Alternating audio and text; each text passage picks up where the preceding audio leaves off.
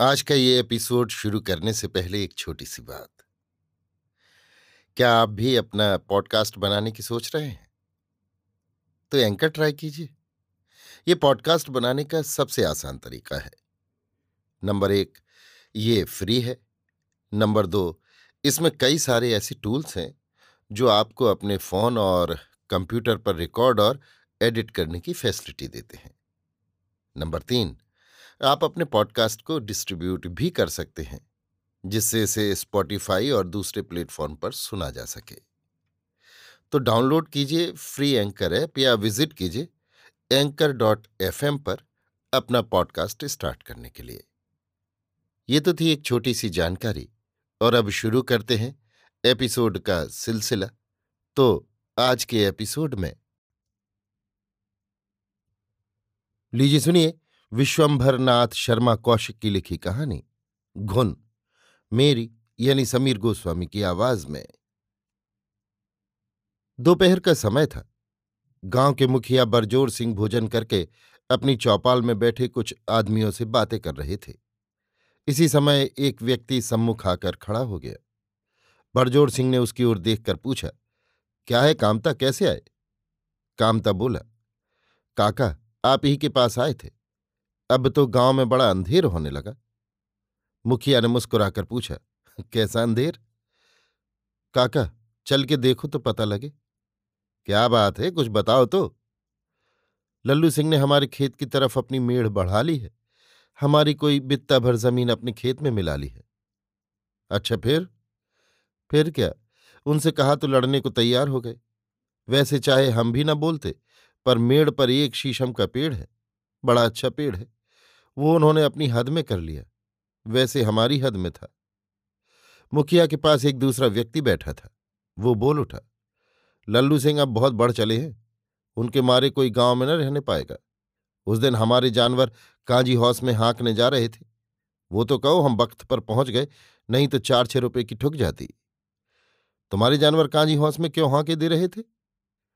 काका, तुम जानते ही हो, जानवर खेतों में घुसी जाते हैं। ऐसा गाँव में कौन है जिसके जानवर कभी खेतों में न घुसे हों? तीन चार दिन की बात है। मुनुआ अहीर की भैंस हमारे खेत में घुस गई। रात भर मज़े में चरती रही। सवेरे हमने देखा तो अटल बनी खड़ी थी। कलेजा धक से हुआ, पर क्या करते? ऐसा हो ही जाता है। सो कहीं हमारी दो गायें उनके खेतों में घुस गई। बस उन्होंने हुक्म दे दिया कि कांजी हौस में हाँका उनका आदमी लेकर चला ही था कि हम पहुँच गए। हमने उनसे कहा, लल्लू दादा, आपको ऐसा न करना चाहिए। बस काका, मैंने इतनी सी बात कही कि वो तो आपे से बाहर हो गए। हमने उनके मुँह लगना ठीक नहीं समझा। चुपचाप अपनी गाय लेकर चले आए। सो काका, आजकल उनके दिमाग आसमान पर है। एक अन्य व्यक्ति बोला, दिमाग आसमान पर हुआ ही चाहे, जमींदार से मेल है। पटवारी तो मानो उनका दामाद ही है। उनके मुकाबले इस वक्त गाँव में है कौन? कामता ने आवेशपूर्वक कहा, सो इस धोखे में न रहे। टका धरेंगे, पैसा उठावेंगे। दिल लगी नहीं है। ये अंग्रेज़ राज है। एक दरख्वास्त में पिड़ी बोल जाएगी। पटवारी और जमींदार कोई काम ना आएँगे। अरे, जब बोल जाएगी तब देखा जाएगा, अभी तो तप रहे हैं। और पीढ़ी क्या बोल जाएगी? वो क्या यो ही है? उनके पास आजकल पैसा है, मामूली आदमी नहीं है। एक तीसरे व्यक्ति ने कहा। कामता बोला, अच्छी बात है, पैसा है तो चेताए देते हैं। फिर हमें दोष न देना। हमारी लल्लू सिंह की मुकदमेबाजी होगी, ये बताए देते हैं। हम इन्हें हाई कोर्ट तक नहीं छोड़ेंगे, चाहे लोटा थाली बिक जाए। मुखिया ने कहा, अरे नहीं, मुकदमेबाजी क्यों होगी? हम लल्लू को समझा देंगे। कौन? वो सगे बाप की मानने वाले नहीं है। इसकी हमें पक्की खबर मिल चुकी है। मुखिया ने उत्तेजित होकर कहा, ना मानेंगे तो सिर पर हाथ धरकर रोवेंगे भी। फिर एक व्यक्ति की ओर देखकर कहा, चतरा, जरा जाके देख तो लल्लू सिंह कहाँ है? मिले तो बोला लाना, कहना ज़रूरी काम है। चतरा उधर गया, इधर कामता सिंह ने कहा तो हम चलते हैं काका? क्यों? लल्लू को बुलाया गया है, उसे आ जाने दो। हमारे सामने ठीक ना होगा, वो लाल पीले होंगे। हमसे रहा ना जाएगा, मुफ़्त में लड़ाई हो जाएगी। हम उनसे दबेंगे नहीं। अन्य लोगों ने कामता की इस बात का समर्थन किया और मुखिया से बोले, इनका टल जाना ही ठीक है। आप उनसे अलग कहिए, तभी ठीक होगा। मुखिया ने कहा अच्छा तो तुम जाओ। कामता चला गया। कामता के जाने के थोड़ी देर बाद लल्लू सिंह अकड़ते हुए आए। उन्हें आते देख एक व्यक्ति मुखिया से बोला, जरा चाल तो देखो काका, धरती पर पैर नहीं धरते हैं। लल्लू सिंह आकर मुखिया के सम्मुख चारपाई पर बैठ गए और बोले, क्यों काका, क्या हुक्म है? मुखिया ने कहा, हमने सुना है तुमने कामता सिंह के खेतों की ओर अपनी मेड़ बढ़ा ली है। लल्लू सिंह भौं चढ़ाकर बड़ी लापरवाही से बोले, काका, कामता तो है बौड़म उसको कुछ अकल सहूर तो है नहीं। लोगों ने जैसा समझा दिया, वैसा कहने लगा। हमें मेड़ बढ़ाने से का प्रयोजन? आपके चरणों की दया से इस वक्त हमारे पास कोई पचास बीघा के करीब ज़मीन है। उसकी बित्ता भर ज़मीन से हमारा भला नहीं हो सकता। उन्हें ज़रूरत हो तो दो चार बीघा हम उन्हें दे सकते हैं।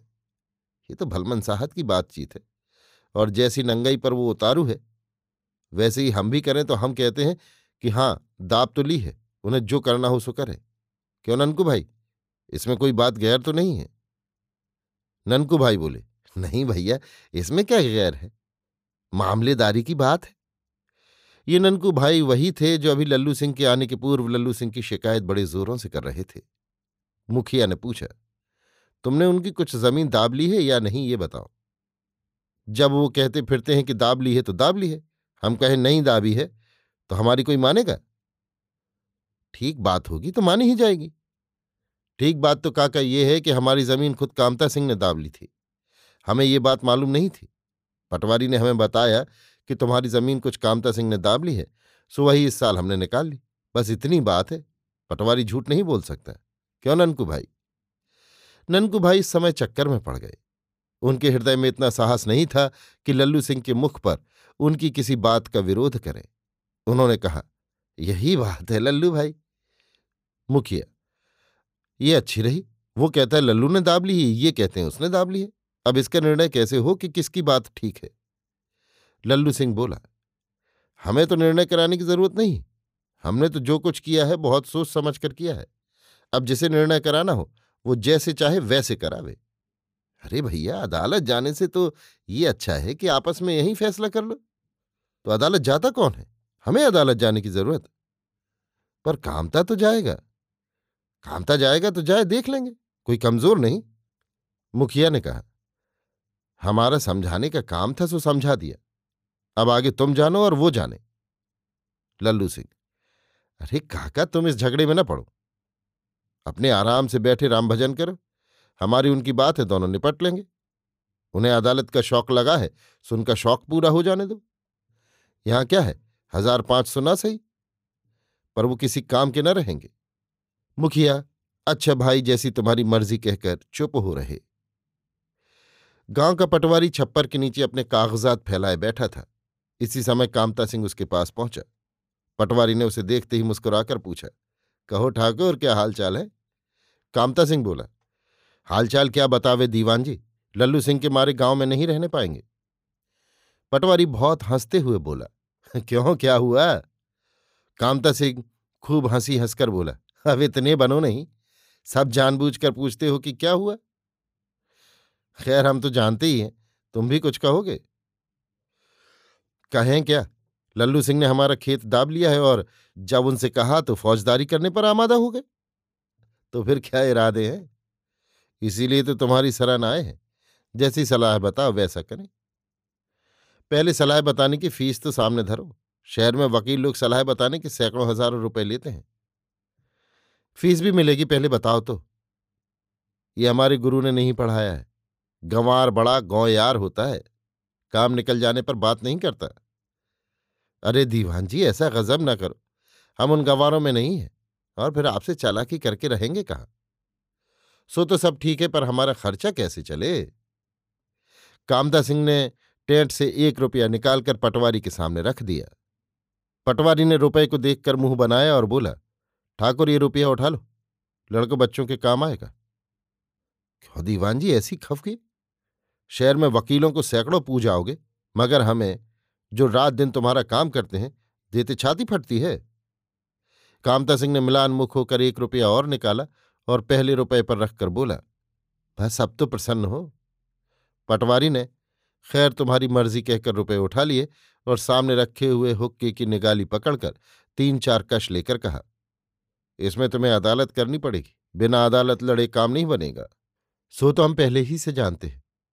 पर कोई ऐसी तरकीब बताओ कि बिना अदालत गए काम हो जाए? सो भी हो सकता था, पर लल्लू सिंह माने तब ना। सो वो मानने वाला नहीं है। अदालत में तो बड़ा खर्च पड़ेगा।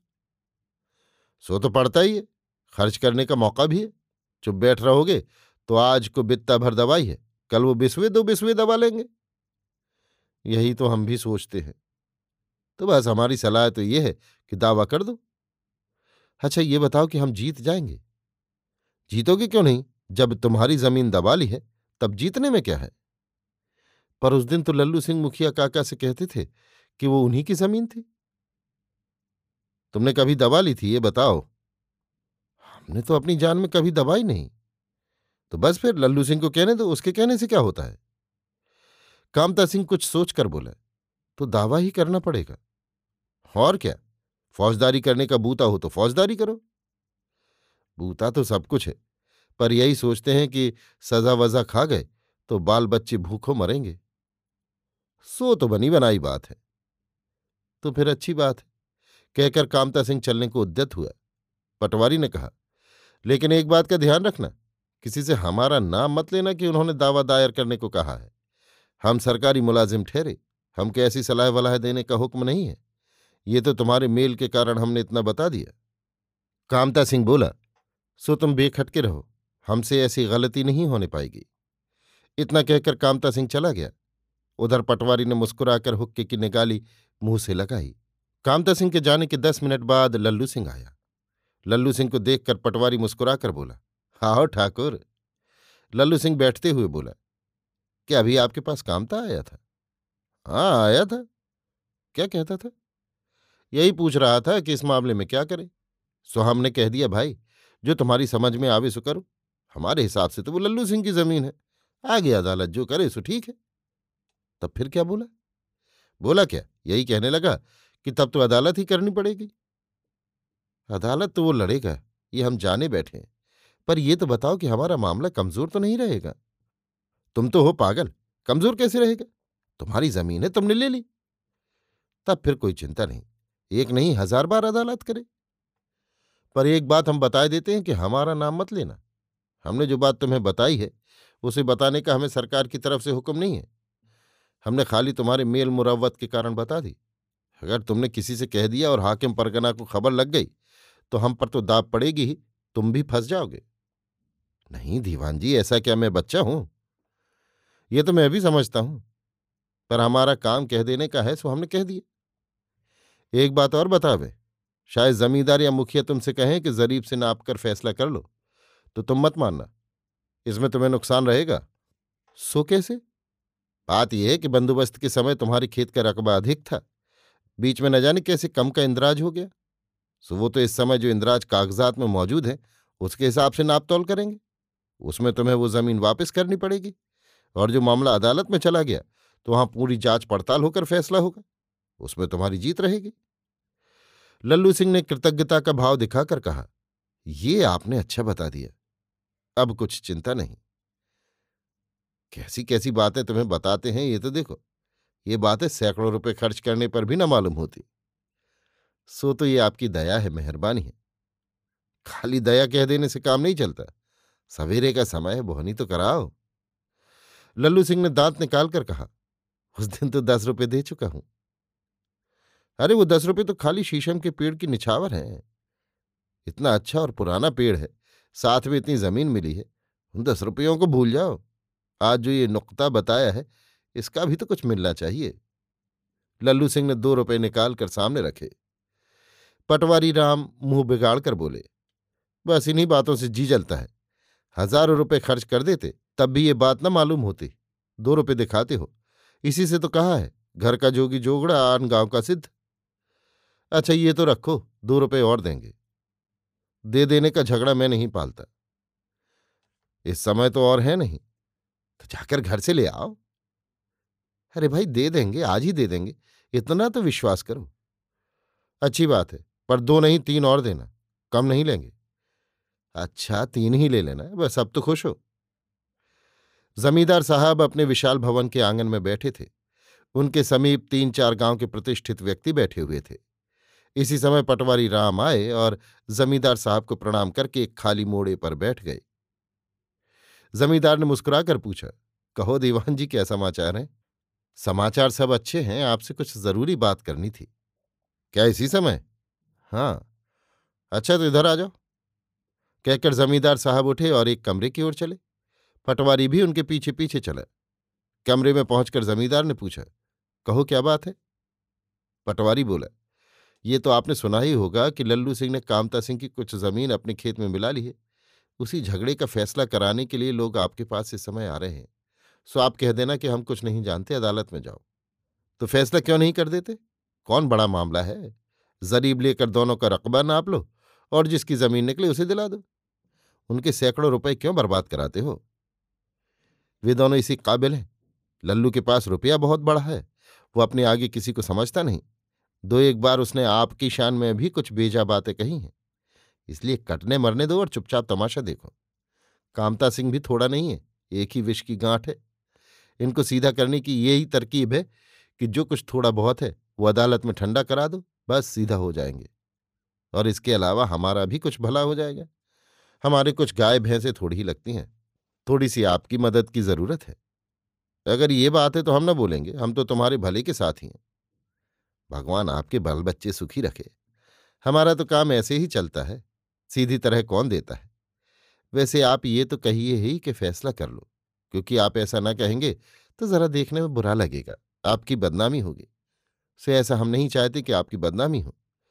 दो एक बार कहिएगा, अधिक दबाव न डालिएगा, बस इतना हम चाहते हैं।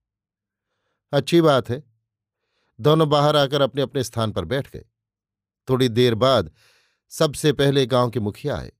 जमींदार ने उन्हें आदरपूर्वक बिठाया और पूछा, कहो ठाकुर, इस समय कैसे कष्ट किया? मुखिया बोले, आप ही के पास आए सरकार, एक फैसला कर दीजिए। कामता और लल्लू का एक झगड़ा है, सो दोनों अदालत जाने पर तैयार हैं। आप बीच में पढ़कर फैसला कर दें तो दोनों के सैकड़ों रुपए बच जाएँगे। आप जो कह देंगे उसे वे मान लेंगे, दूसरे की तो सुनते नहीं। मैं दोनों को बुला आया हूँ, खुद समझाकर हार गया, मेरी तो मानते नहीं। रुपया बढ़ा है, सो उछल रहे एक दूसरे सज्जन बोले, ना कहीं रुपया बढ़ा है ना कुछ। दो चार सौ पेट काट काट कर जमा किए होंगे, सो अदालत की एक ठोकर में बिला जाएँगे। परंतु वे दो चार सौ में ही आसमान पर चढ़ने लगे। पटवारी राम इस प्रकार चुपचाप बैठे थे। मानो उन्हें इस झगड़े से कोई मतलब ही नहीं है। थोड़ी देर में कामता और लल्लू सिंह भी आ गए और जमींदार तथा मुखिया को अभिवादन करके बैठ गए। जमींदार ने पूछा, तुम दोनों का क्या झगड़ा है? लल्लू सिंह ने संक्षेप में बता दिया। जमींदार ने कहा यह तो कोई बड़ी बात नहीं है। इसका फैसला तो जरीब से हो सकता है।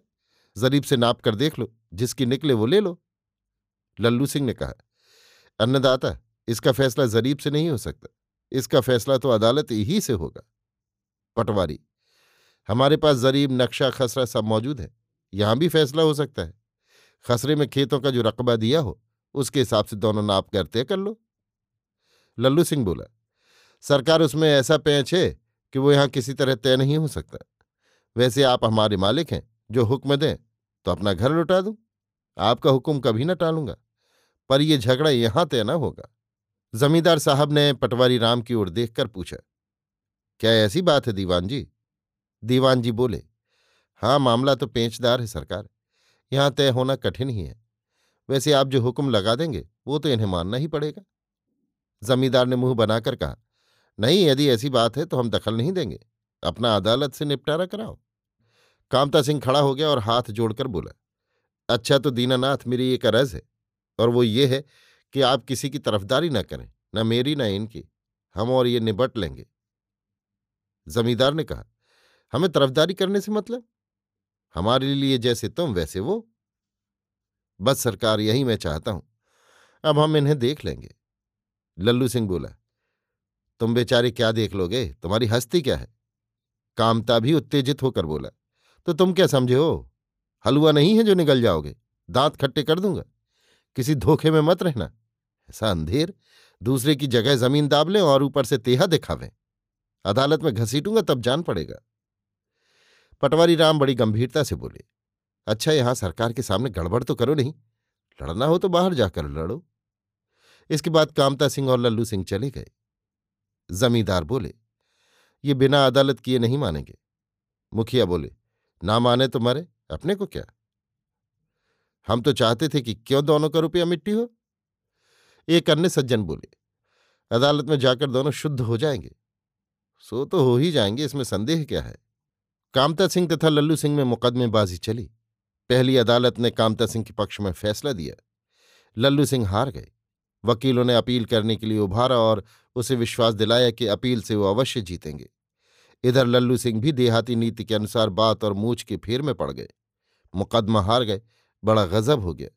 अपील अवश्य होनी चाहिए और किसी न किसी प्रकार मुकदमा जीतना चाहिए, नहीं तो बात मिट्टी हो जाएगी, मूछ झुक जाएगी।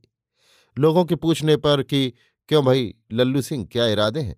लल्लू सिंह अकड़कर उत्तर देते थे, इरादे क्या है? अपील होगी। एक हाकिम का फैसला भी कोई फैसला है। और सच पूछो तो मुकदमेबाजी अब आरंभ हुई है। प्रयागराज तक पहुंचाऊँगा। मज़ाक नहीं है। इसी बहाने त्रिवेणी स्नान हो जाएगा।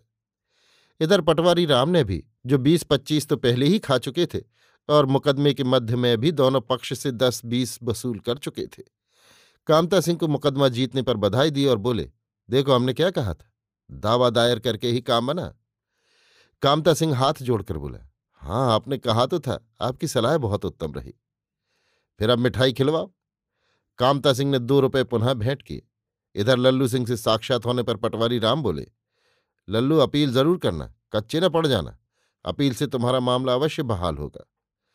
लल्लू सिंह बोले, अपील तो ज़रूर होगी, मगर दीवान जी, आप तो कहते थे कि बंदोबस्त के कागजात में हमारी ज़मीन का रकबा शीशम के पेड़ से दिया हुआ है। दीवान जी बोले, सो तो दिया हुआ है, पर हाकिम ने तो बंदोबस्त के कागजात निकलवा कर देखे बिना फैसला दे दिया। उन्होंने बारह साल कानून कायम रखा बारह साल कानून कैसा? अगर किसी ज़मीन पर किसी आदमी का कब्जा व मालिकाना बारह साल से अधिक रहा है तो वो उसका मालिक हो गया। ये अच्छा कानून है। हाँ और क्या? तुम अपील करो। अपील से तुम्हारा मामला बहाल होगा। अपील तो करनी ही पड़ेगी। अब तो बात अटक गई है। इस प्रकार पटवारी तथा कुछ अन्य लोगों ने लल्लू सिंह को बढ़ावा देकर अपील दायर करा दी। अशिक्षित देहाती लोग स्वयं तो कानून के पेंच को कम समझते हैं। अधिकतर वकीलों के भरोसे रहते हैं। वकील भी ईश्वर की दया से इतने आशावादी होते हैं कि मुर्दे को जिलाने का बीड़ा उठा लेते हैं। कैसा ही निर्जीव मामला क्यों न हो। वकील महोदय यही कहते रहेंगे कि इसमें शर्तिया जीत होगी। एक अदालत में हारे तो बोले ये हाकिम बेवकूफ़ है। अपील करो शर्तिया जीतोगे अपील में हारे तो हाईकोर्ट में जीतने का सब्ज बाग दिखाएगा। इस प्रकार मुवक्किल अपने भाग्य से चेत जाए और बैठ रहे तो दूसरी बात। अन्यथा वकील महोदय लड़ लड़ाकर सफाया कर देते हैं। लल्लू सिंह की भी यही दशा हुई। एक तो वो स्वयं बात के फेर में पड़ा हुआ था। इस पर गाँव के आदमियों ने और वकीलों ने खराद पर चढ़ा दिया। परिणाम ये हुआ कि लल्लू सिंह हाईकोर्ट तक लड़ गया। अंत में जब हाईकोर्ट से भी हारा, तब उसकी आँखें खुली। परंतु अब क्या होता है? घर में जो पूंजी थी, वो सब निकल गई।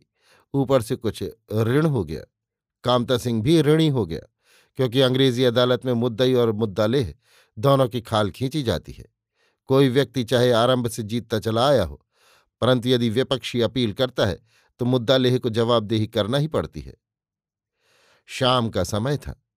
जमींदार साहब टहलने के लिए निकले थे। साथ में एक चौकीदार, पटवारी तथा गाँव के दो अन्य व्यक्ति थे। हठात सामने से एक व्यक्ति चरी का गट्ठर सिर पर रखे हुए निकला। ये व्यक्ति मैले तथा फटे कपड़े पहने हुए था। शरीर धूल धूसरित हो रहा था। जमींदार के सामने जब वो पहुँचा तो बोला, जोहार मालिक। जमींदार ने केवल सिर हिला दिया। जब वो थोड़ी दूर निकल गया तो जमींदार ने पूछा, ये कौन था भाई? पटवारी हंसकर बोला, इसे नहीं पहचाना, ये लल्लू सिंह था। जमींदार ने आश्चर्य से कहा अच्छा ये लल्लू सिंह था? अब तो सूरत ही बदल गई। पटवारी ने कहा, और क्या, पहले भी इन्हें कभी चरी का बोझ लादे देखा था? बालों से तेल बहा करता था, हर समय चिकने चुपड़े रहते थे। अब देखिए, हुलिया बिगड़ गया, पहचान ही नहीं पड़ते। कामता की क्या दशा है? जमींदार ने पूछा। वो भी दुर्दशा को प्राप्त हो गए, एक दूसरे व्यक्ति ने कहा। परंतु मुकदमा तो जीत गया, सो मिला क्या? एक शीशम का पेड़ मुश्किल से बीस रुपए का होगा, खर्च सैकड़ों होगा जमींदार ने दीवान जी की ओर देखकर कहा, वाह रे दीवान जी एक जरा से लटके में दोनों को दुरुस्त कर दिया। दीवान जी बड़े गर्व से बोले, अब चार छह बरस के लिए छुट्टी है, अब पता नहीं लगेगा कि गाँव में हैं या नहीं। पहले गाँव भर को सिर पर उठाए हुए थे। इतना कहकर पटवारी ने कह, कहा लगाया। जमींदार साहब भी खूब हंसे। जिस समय ये दोनों नरपिशाच अपने अट्टहास से संध्याकालीन नीरवता का वक्ष स्थल विदीर्ण कर रहे थे, उसी समय दिन के थके हुए दो प्राणी, जिनमें एक को लोग अब तक विजय बधाई दे रहे थे, अपने उस पिछले समय को जबकि इतना कठिन परिश्रम नहीं करना पड़ता था जबकि उनके बाल बच्चों को रोटी कपड़े का अभाव नहीं था जबकि उन्हें किसी का ऋण चुकाने की चिंता नहीं थी। याद करके अपने अश्रु बिंदुओं से भारत माता का वक्ष स्थल विदीर्ण कर रहे थे। अभी आप सुन रहे थे विश्वंभरनाथ शर्मा कौशिक की लिखी कहानी, गुण, मेरी यानी समीर गोस्वामी की आवाज़ में।